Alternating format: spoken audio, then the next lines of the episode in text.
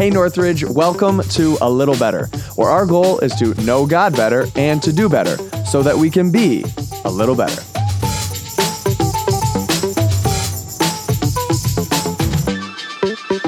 Hey everyone, and welcome back to A Little Better. Thank you for joining us, whether you're watching or listening. Thank you for joining us every week. Uh, for those of you who are super fans, we appreciate your willingness to share and comment or subscribe, rate and review, whatever the action that is necessary for you to let us know that you appreciate this. Um, I've even had a few people walk up to me in the last couple of weeks and mention it. Now that that's a thing that happens in society, is normal human interaction. So that's that's encouraging. We appreciate it. And I am glad to be back on, Drew, one of the many errands in your life, back to ready to be back on the podcast. It's good. It's good to have you back.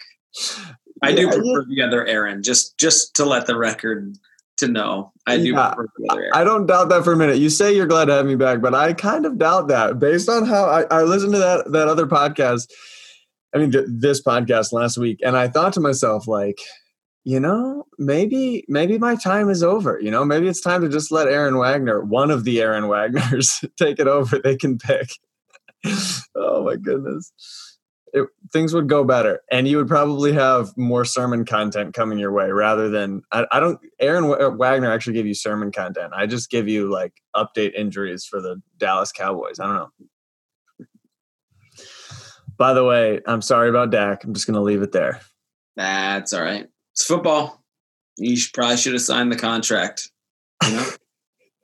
Seriously, I, everybody says mobile quarterbacks are going to get hurt. And as it turns out, that mobile quarterback got hurt pretty badly. It looked routine. Like as he's going down, there looked nothing weird about it. And, and then you look and his, never mind. It's too graphic. Yeah, seriously.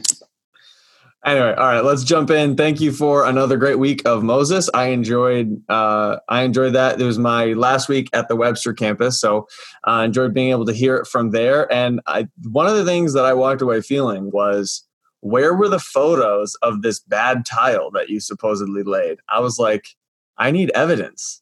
That might be the days before we had cell phones. I don't know. No, I, you know, I bet you there are some...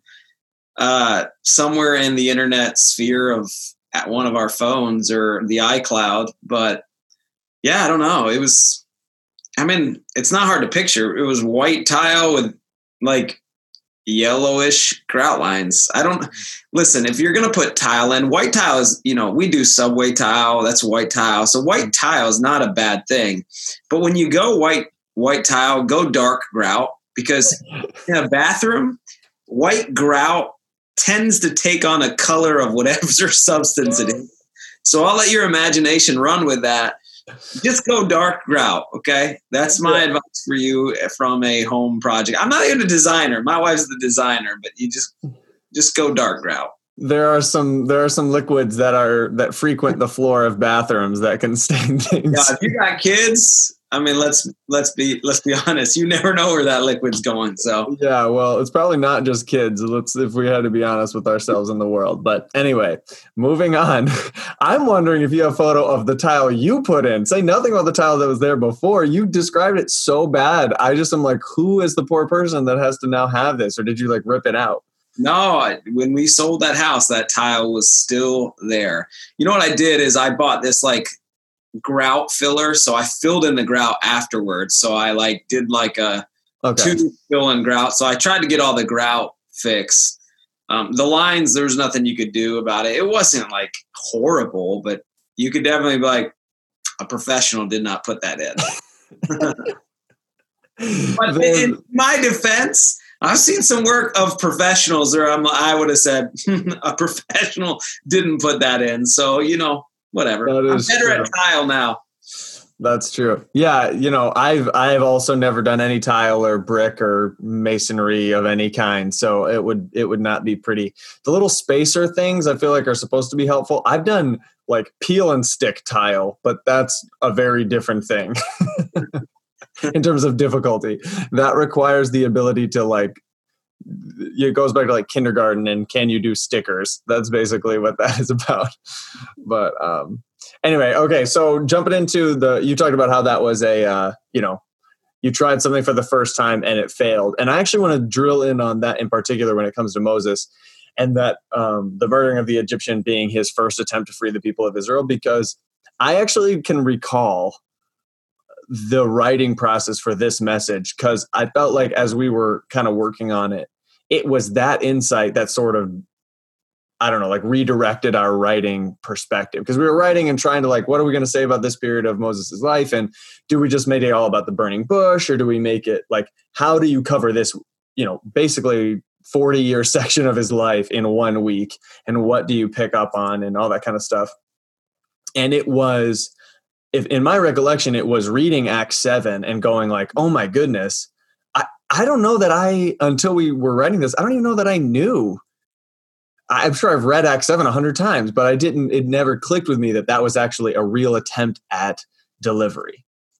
Yeah. It, well, when you go to look at Moses' story, most people aren't going to search the New Testament, right. You know, maybe Hebrews eleven, which we looked at, cause it's mm-hmm. the, you know, it's the heroes of faith, but Stephen, like, you know, it, it is almost random that Stephen mentions Moses in Acts chapter seven. It's kind of like out of the blue. And so you're not necessarily going to Stephen in Acts seven and be like, hmm, let's gain some insight on, on Moses. But this is how amazing the text of the Bible is. It, it often, it's not just one, you, you know, most of Moses' stories, Exodus, you know, Deuteronomy, the Pentateuch that he wrote, the first five books of the Bible.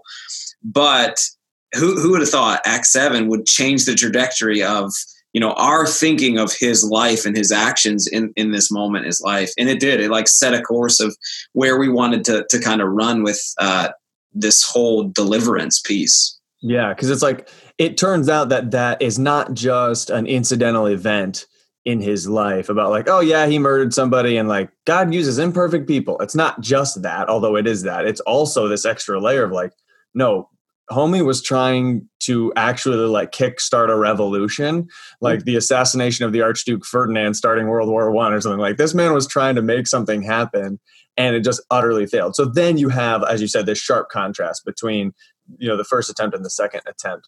And I think it is fascinating too that Acts seven has relevant information because Stephen, I mean, speaking of the Sanhedrin, he, uh, it's right before his death and he's walking through the history of Israel and he mentions, you know, like everybody of note basically in Israel's history because he's a he's a baller like that. But what I think is interesting is just that he doesn't give like source material for how he knows that that was Moses's motives. Because if you're just reading Exodus, I know. I personally don't think there's anything obvious in the text that would indicate that that's what he was trying to do. And so um, obviously, whether it was through oral history or just through the inspiration of the Holy Spirit or whatever, he knew more about Moses than we can immediately grasp if I'm just like reading the text. Right. And and that that nugget that he shares changes our interpretation of this story as a whole. Like I think of some of the things Moses says to God when he's calling. They ought to, they, they just now make sense. They're like, what, you know, why is Moses so nervous about what the Israelites are going to think of him? Well, it's because he tried this once and they didn't think much of him. Like it just like his response to God just has a fuller picture in our mind. The questions he asks, you know, it just gives you this big perspective. And it also makes you realize like when Moses, this wasn't a rash, like moment of anger that that Moses is feeling. This might have been like a strategic planned out moment that maybe Moses was like, hey, here's the time. Let's let's go Israel. And like, nope, it didn't work. Right. Yeah. It's like you like, who's with me? And you turn around and like no one's standing there. That's what this moment is. You're right. It's instead it goes from like, you know, aggravated assault to premeditated murder, you know, like first yeah. degree. This is it's a very different Um, when you recognize it in that context, it's a very different crime. In many ways, it makes the crime a lot worse, right? I mean, it was a crime of opportunity. He sees the, you know, the Egyptian uh, abusing, but that had to be normal enough, you know, not like maybe not an everyday occurrence, but it had to be somewhat frequent. And he he chooses to like capitalize, as you said, lay aside his privilege, stand in for people who are oppressed. And he does that in a moment thinking that they're going to be like, yes. And he is, you know, like, no Harriet Tubman in this moment, like nobody, nobody comes running, you know, to, to leave slavery. Um, he was now, living a godly life.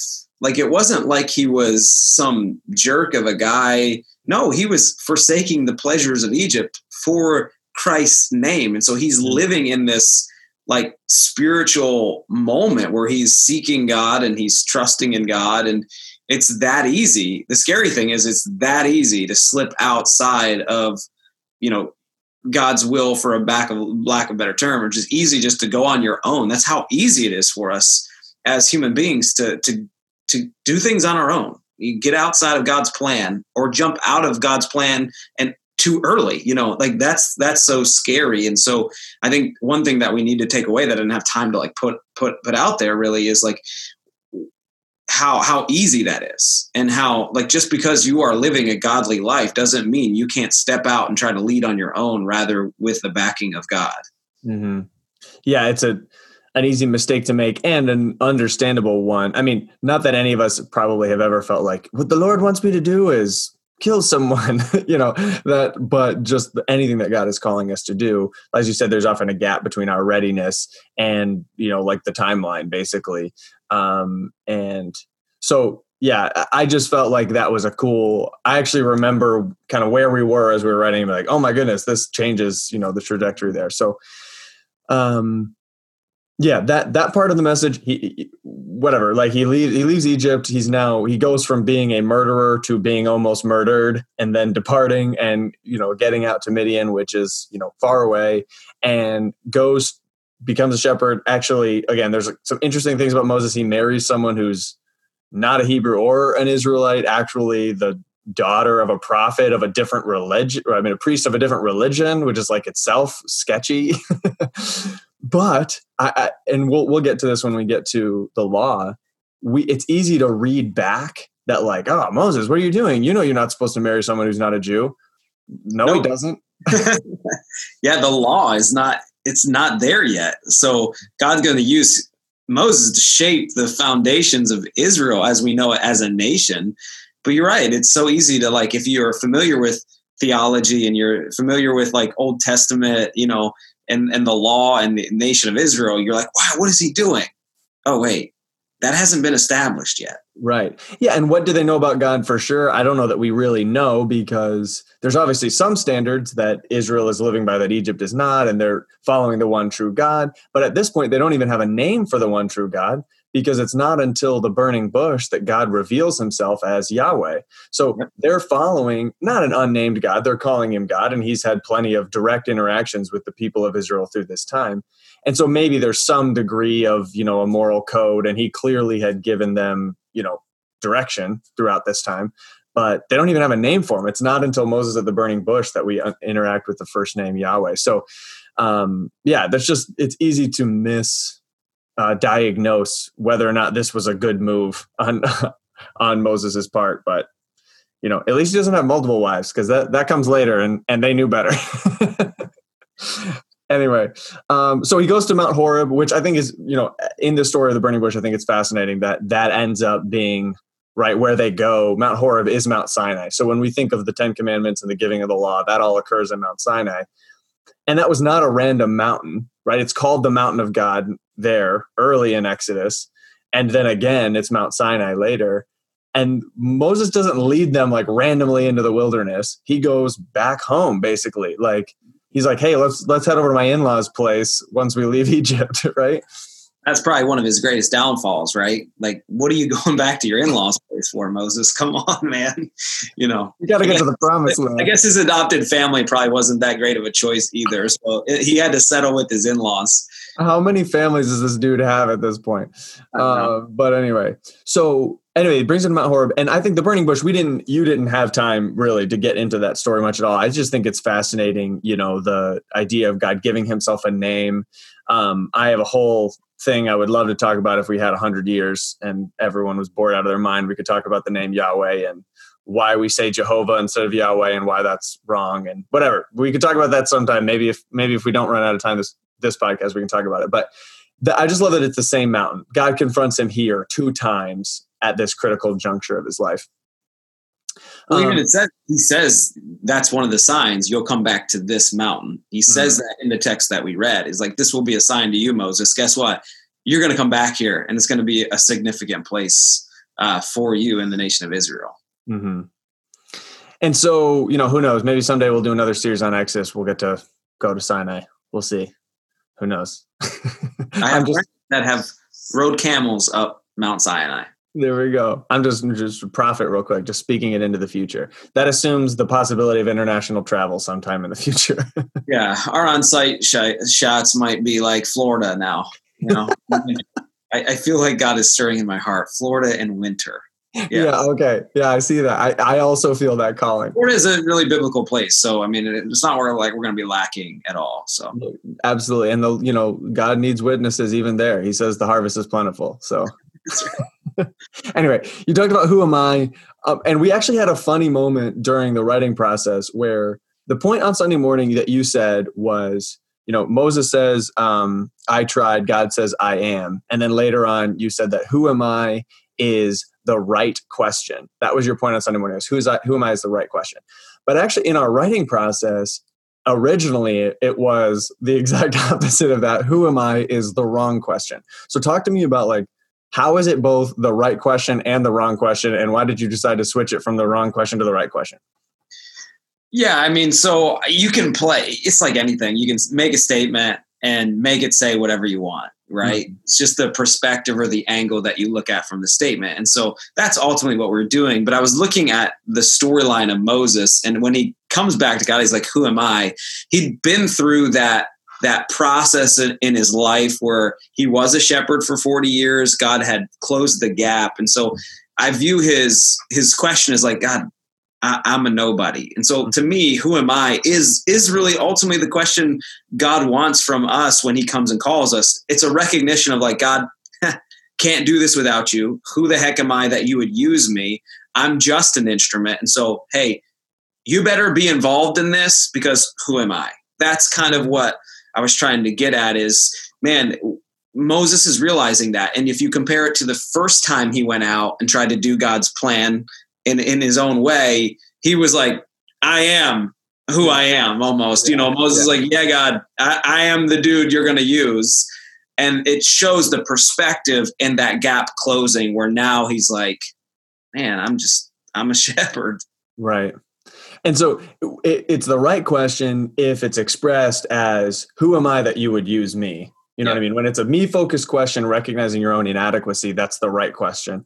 But we had originally written it as the wrong question because I think that that's another helpful way to think about it is if you're even considering your own capacity, who am I, God, to, to release the people from Israel? You're already focused on the wrong person. Right. So like, yeah. if you're asking, who am I? You're you're in the wrong. You're you're already thinking about this wrong. What you should be saying is, who is God? Like, yeah. not who am I? What not what are my capacities? But who are you, God? And that's why this passage is so. One of the reasons this passage is so powerful is that the response to Moses saying, "Who am I that that you know that I could do this? I can't do it." And God's answer is, "No, I am that I am." Like, don't worry about you. You are not the relevant factor here. I am God, and I am the one who will bring my people up out of Israel. I made this promise to Abraham, and I'll make it happen. You, in fact, if you just want like a quick taste, you know, put your hand in your jacket, pull it out, and you know he does these various miracles right then and there, just to be like, "Yo, chill, I got this." Um, just obey. If you're asking, "Who am I?" you're already in the wrong category. So it's interesting. Uh, uh, Even at your pre-preach, the slide was wrong. I remember that because it was like, and you kept saying, it's the right question. And we're looking at the screen going, it says the wrong question. And I feel confused. Because that's not like a typo. That's the opposite word. Yeah, right and wrong are, there's no justifying those two together. Exactly. So, I mean, obviously, I actually really like the way that you took it because it, I think it better highlights the difference between Moses and his two yeah. approaches. But I, you know, either way, it, it communicates a similar concept, which is that at the end of the day, I am who I am ought to be the focus. Yeah. God is the focus and that's who we need to be. Hold on one second. My son is coming in, everybody. My my son is coming in our door, even though it's pinned. He somehow figured out how to like undo the lock and come in. Hey buddy, daddy's shooting a podcast. Can you go watch T V? I'll be right there. Okay. Okay. I'll, I'll come help you in a second. All right. I love you. Malachi, the man, the man. And actually, um, you want to maybe shoot out a prayer request related to what was going on this week with him? Well, Malachi had uh, surgery, man, Friday. So, um, yeah, he had his tonsils and his adenoids removed. Uh, it's really a, a pre-surgery to the next surgery, which is the day before Thanksgiving. He's doing great. Um, the hard, honestly, the hardest thing right now for him is he's on a lot of, he's on medicine that take away the pain in his throat. And so he thinks he's fine. And so he can't run for five weeks and he's all running around here. I'm like, buddy, you can't run. And so he thinks he's in trouble all the time. And I'm like, no, buddy, you're not in trouble. You didn't do anything wrong. I love you, but you can't run because you had surgery, you know, and he, he has to eat soft food. And so like the girls are eating like, you know, suckers. And he's like, I want a sucker. Like, no, buddy, how about some applesauce? He's like, no, I want a sucker. And I'm like, he's like, what did I do? And I'm like, you didn't do anything, buddy. I'm sorry. Yeah, try to convince a four-year-old that not being able to run and eating only applesauce isn't punishment. Seriously. Oh, man. But what a champ, dude. That's that's surgery number four or three, and he's got another one coming in a, in a month. So what a, what a, what a champ. Yeah, he's a man. That's awesome. But yeah, we'll be we'll continue to be praying for you guys as you as you walk through that. Um And anyway, we're we're nearing the end of this. Let's let's look at what's coming this week for Moses, and then maybe I'll go on a little rant about Yahweh if we end up having time after we talk about what's coming this weekend. Yes. I'm dying to do it. You can't tell. I'm dying to talk about it. Ah. Don't worry, I think everybody listening has one hundred years, so just, you know, go for it, right? Okay. Yeah, guys, you're going to want to switch to two X here in just a second. Uh, Um, what's coming up? We're in week three of Moses. We're going to look at the plagues uh, this weekend. So uh, digging into the plagues, not specifically, but the overarching, uh, how God used the plagues, what they did for Moses as a leader. And so we're kind of shifting from God preparing Moses as a leader and getting him ready to him being the leader of the nation of Israel. And so God working like, you know, he's, he's worked in him. And now he's getting ready to work through him in some pretty miraculous and amazing ways. And so we'll study the plagues and Passover, and I, I think it's going to be fun. Yeah, man, Passover is such an amazing thing that if you grew up in church, it's easy to like, oh yeah, and Passover and the tenth plague and blah, blah, blah. But like the, the degree to which it's a foreshadowing of Christ and the power of that symbol, even today in Jewish life, Um, yeah, I don't know. I'm looking forward to it. I think that's a, that's one of my favorite parts of, of Moses' story. Um, so that's coming up this weekend.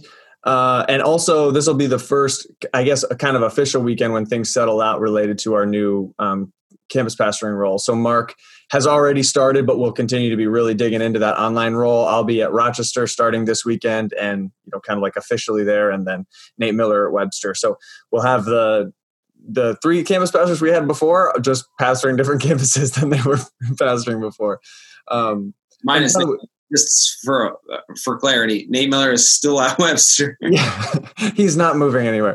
Um, and I can't remember if we talked about Regal. Did we talk about Regal on the podcast already? I don't think we have. I don't think so. I think it just came out. Yep. Yeah.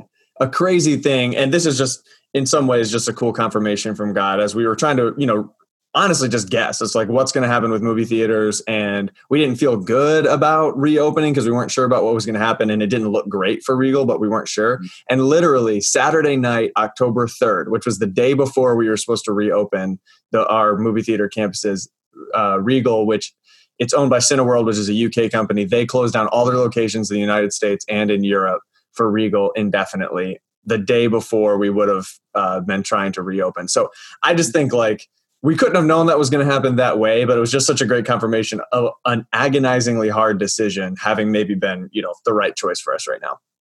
Yeah. I mean, all we can do is, is, is thank God for that. I mean, I, I feel for the movie industry, and man, that, it, that represents a lot of people's jobs, which, yeah. which hurts, you know, people we know who we've, you know, served and cared for in the movie industry, which is not exciting news, but it's also, it just confirmation for, for where we're going and where we're, we're leading. And so we thank God for that, but we also pray for all of those people who have been affected by that decision. For sure. For sure. And, you know, Mark and I, I'm sure we're both getting, you know, congratulations and new position and all that kind of stuff. And I keep telling people like, I'm really excited about what's next, but I also, when I think about what it is, I, I'm saying, I wish it, I wish I didn't have a new job. I wish we, everything was still the way that it was. But man, knowing that the, the world we're living in right now, I'm thrilled about, you know, what God's sending our way. Totally. I don't know how we got there, but let's go all the way back to the burning bush. I want to talk about Yahweh. We are at twenty. Let me see how long. Okay. twenty-five, twenty-four, thirty, twenty-four minutes and thirty seconds. And I'm going to do this as fast as I possibly can. Are you ready? Yeah, I'm going to get a pillow. I'm going to lean back. And uh, if I fall asleep, everybody, I'm sorry. This is really interesting, though. Oh, yeah, it's going to be fascinating. Okay, so um, Yahweh is uh, the name that we often use for the four-letter word. Okay, I'm going to throw, I'm just going to leave all caution to the wind and use all the big words, okay? The Tetragrammaton is the four-letter. Yes. You went there. Whew. Okay. You just lost forty percent of our audience. Oh, my goodness. I don't even care. I'm going all in. Okay, Yahweh, four letters, um, four Hebrew letters for Yahweh. That's we call it the Tetragrammaton, or the four-letter name for God. He reveals it for the first time to Israel in Exodus. Um, and so from then on, he's saying, you will call me Yahweh. When they ask who sent me, tell when you, when they ask you, Moses, who sent you, say, I am that I am has sent you. Yahweh, I am. And Yahweh means I am. Now, the interesting thing, where did we get the name Jehovah? Why do we say Jehovah instead of Yahweh? And if I look through my Old Testament, why don't I see the name Yahweh anywhere? Well, Yahweh is the personal name for God. So if you think about like Drew, his name is Drew. His title is pastor. Well, God's name is Yahweh. God the Father, his name is Yahweh, but his title is God, right? So that's how that works. Why don't I see it throughout the Old Testament? Well, in the the Jewish way of thinking, in particular because of the commandment that says, do not take the name of the Lord your God in vain, the third commandment, um, they were very, very careful to not use the name Yahweh in a profane way. In order to avoid using it in a profane way, eventually during the Second Temple period, which was the temp- time from the return of exile up through the destruction of the temple in seventy A D, um, there was a, especially a superstition where they would not even say the name at all. Not not would they not use it profanely, they wouldn't use it in any way. And in order to convey that idea in copying the Old Testament scriptures, what they would do is rather than just write Yahweh, um, they would write Yahweh, but they would use the vowel points of a different word. So if you know anything about Hebrew, you know that there are consonants and vowels, and the vowels are actually added around the consonants. It's kind of a confusing system that was developed. And in order to, they would use the, the consonants from Yahweh, in transliterated Y H W H, Yahweh, and they would use the um, vowel point from the word Adonai, which is the word Lord or master. And so they would use the vowel points to indicate to the reader, when you come across this word, rather than saying Yahweh, our God, they would say the Lord, our God, which is Yahweh. I mean, Adonai, that's that's the Lord. So in your Old Testament, if you see all caps Lord, that means that that's actually the word Yahweh. If you see Lord not in all caps, that's the word Adonai. And so throughout the Old Testament, you'll see all caps or lower caps. That's how our English Bible indicates to you that it's either Yahweh or Adonai.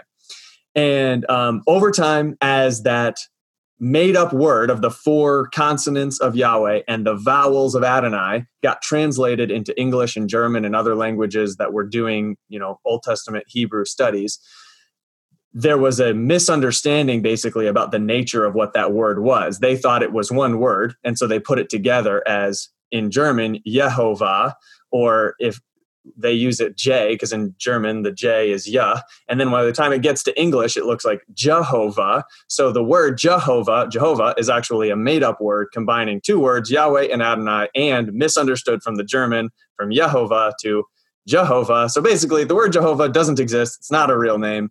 Um, Yahweh is the word. So if you want to reference God, you can call him Yahweh. I wish that every New Testament, I mean, every English Bible would just stop typing Lord and just put Yahweh. There's one major English translation that I know of, the Holman Christian Standard Bible, that actually does that. And if you read all throughout the Old Testament, it actually says Yahweh instead of Lord. And I find that incredibly helpful because it actually gives you the personal name for God and you get to see it all throughout the Old Testament. But even the H C S B was updated recently to be the C S B, and they took it out and they went back to Lord, and I'm super mad about it. And that has taken four minutes and fifteen seconds, and I'm done. That was pretty good. I'm not going to lie. I'm not sure I could explain that same stuff in four minutes. I'm not sure people understood it. No, no, it was actually really good. I'll try to find, I'll try to find like a YouTube video or something we can send in the Equip email that explains it the same way. I actually do know that there's one kind of funny one that does it. So I'll see if I can get it included in the Equip email, and people will be like, why is this goofy video in here? And they'll have to listen to the podcast to find out. But for those of you who are who have stuck with us for this long, you're amazing. We love you. This weekend is another great weekend of the series. Moses, thank you so much for listening. Drew, thank you so much for staying awake. And hopefully you didn't. Nobody was driving for that, so that they didn't fall asleep while driving, which would have been more dangerous. Anyway, thanks everybody for listening, and we will catch you this weekend.